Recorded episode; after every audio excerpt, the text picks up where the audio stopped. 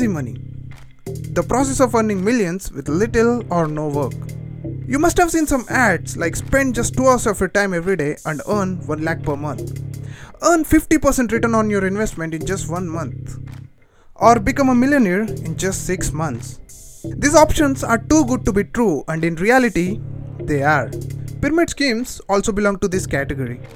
These companies start with the sole objective of looting people. Sahara India is the best example for this. But can these schemes destroy a whole country? Can it start a revolution and become the reason for the death of 2000 people? That's exactly what happened in Albania in 1997. And this is the story of a pyramid scheme that destroyed a nation.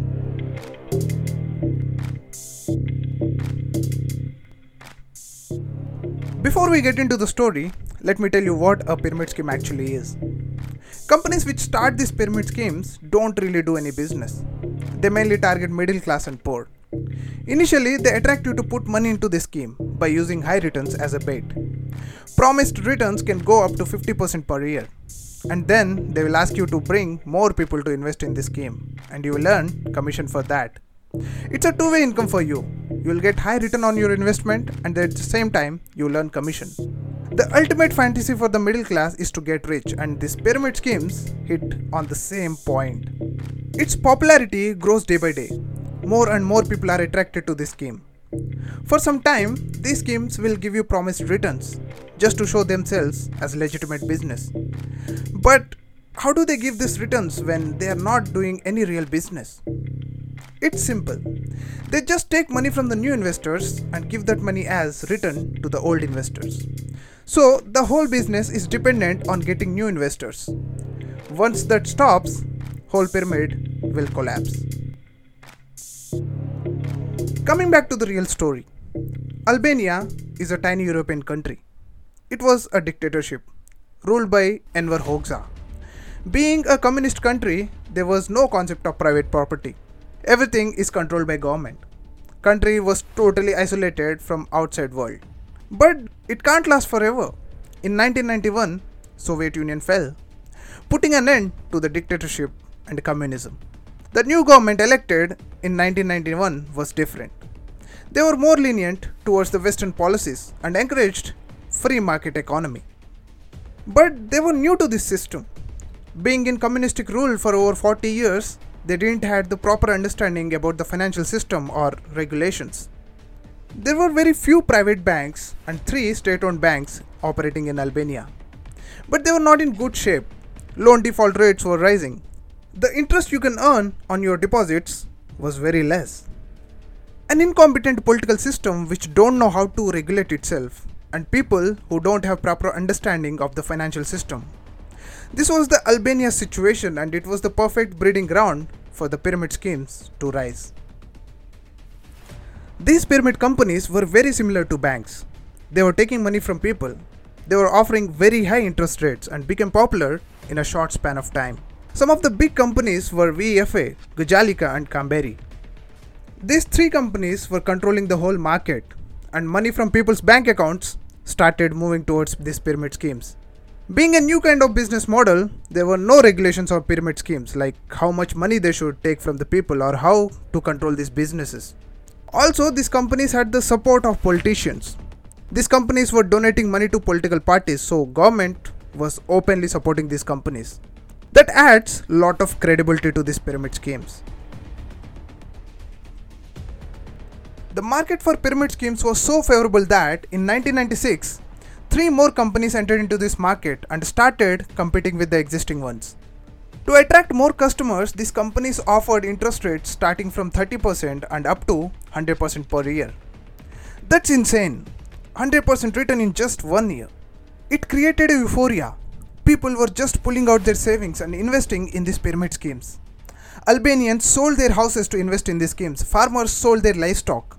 Whole Albania smelled and sounded like a slaughterhouse as farmers drove their animals to the market to invest the proceeds in the pyramid schemes and government was just watching in 1996 international monetary fund and world bank warned the government regarding these pyramid schemes but there was no response from the government and citizens were simply not aware of these warnings at the heights of this scheme 75% of Albania's population was invested in various pyramid schemes.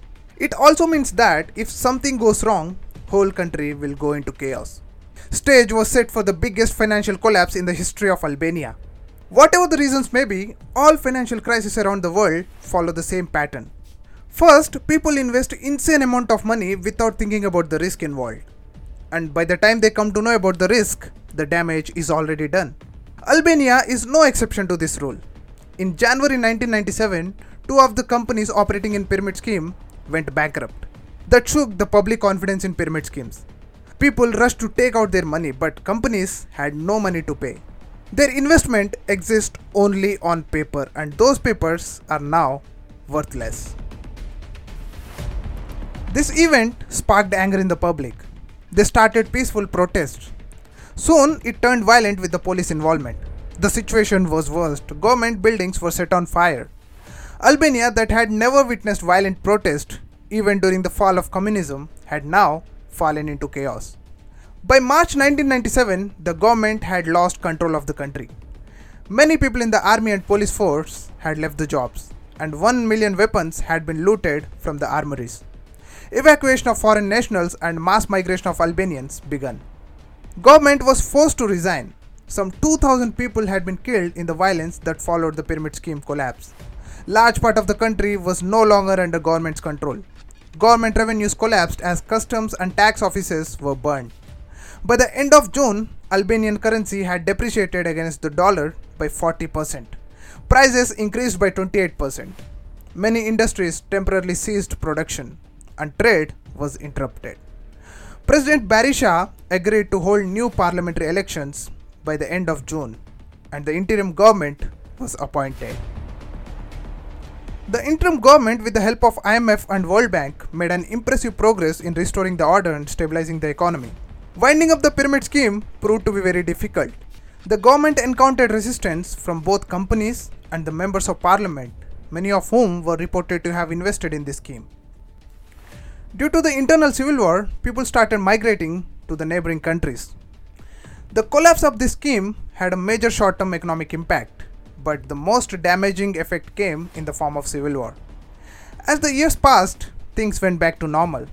It took some time to restore the order, but today, Albania is just like any other European country. But the memory of this crisis in 1997 is still fresh in the minds of Albanians. It's the worst nightmare and they don't want it to happen again. So, what can we learn from Albania? I think the case of Albania highlights the most important problem the world is facing today that is, financial literacy. The important aspect to which we don't give much attention. Earning money is important, but at the same time, managing that money efficiently is also crucial. In Albania, people put their lifetime savings into a shady scheme just because they don't know what a pyramid scheme is.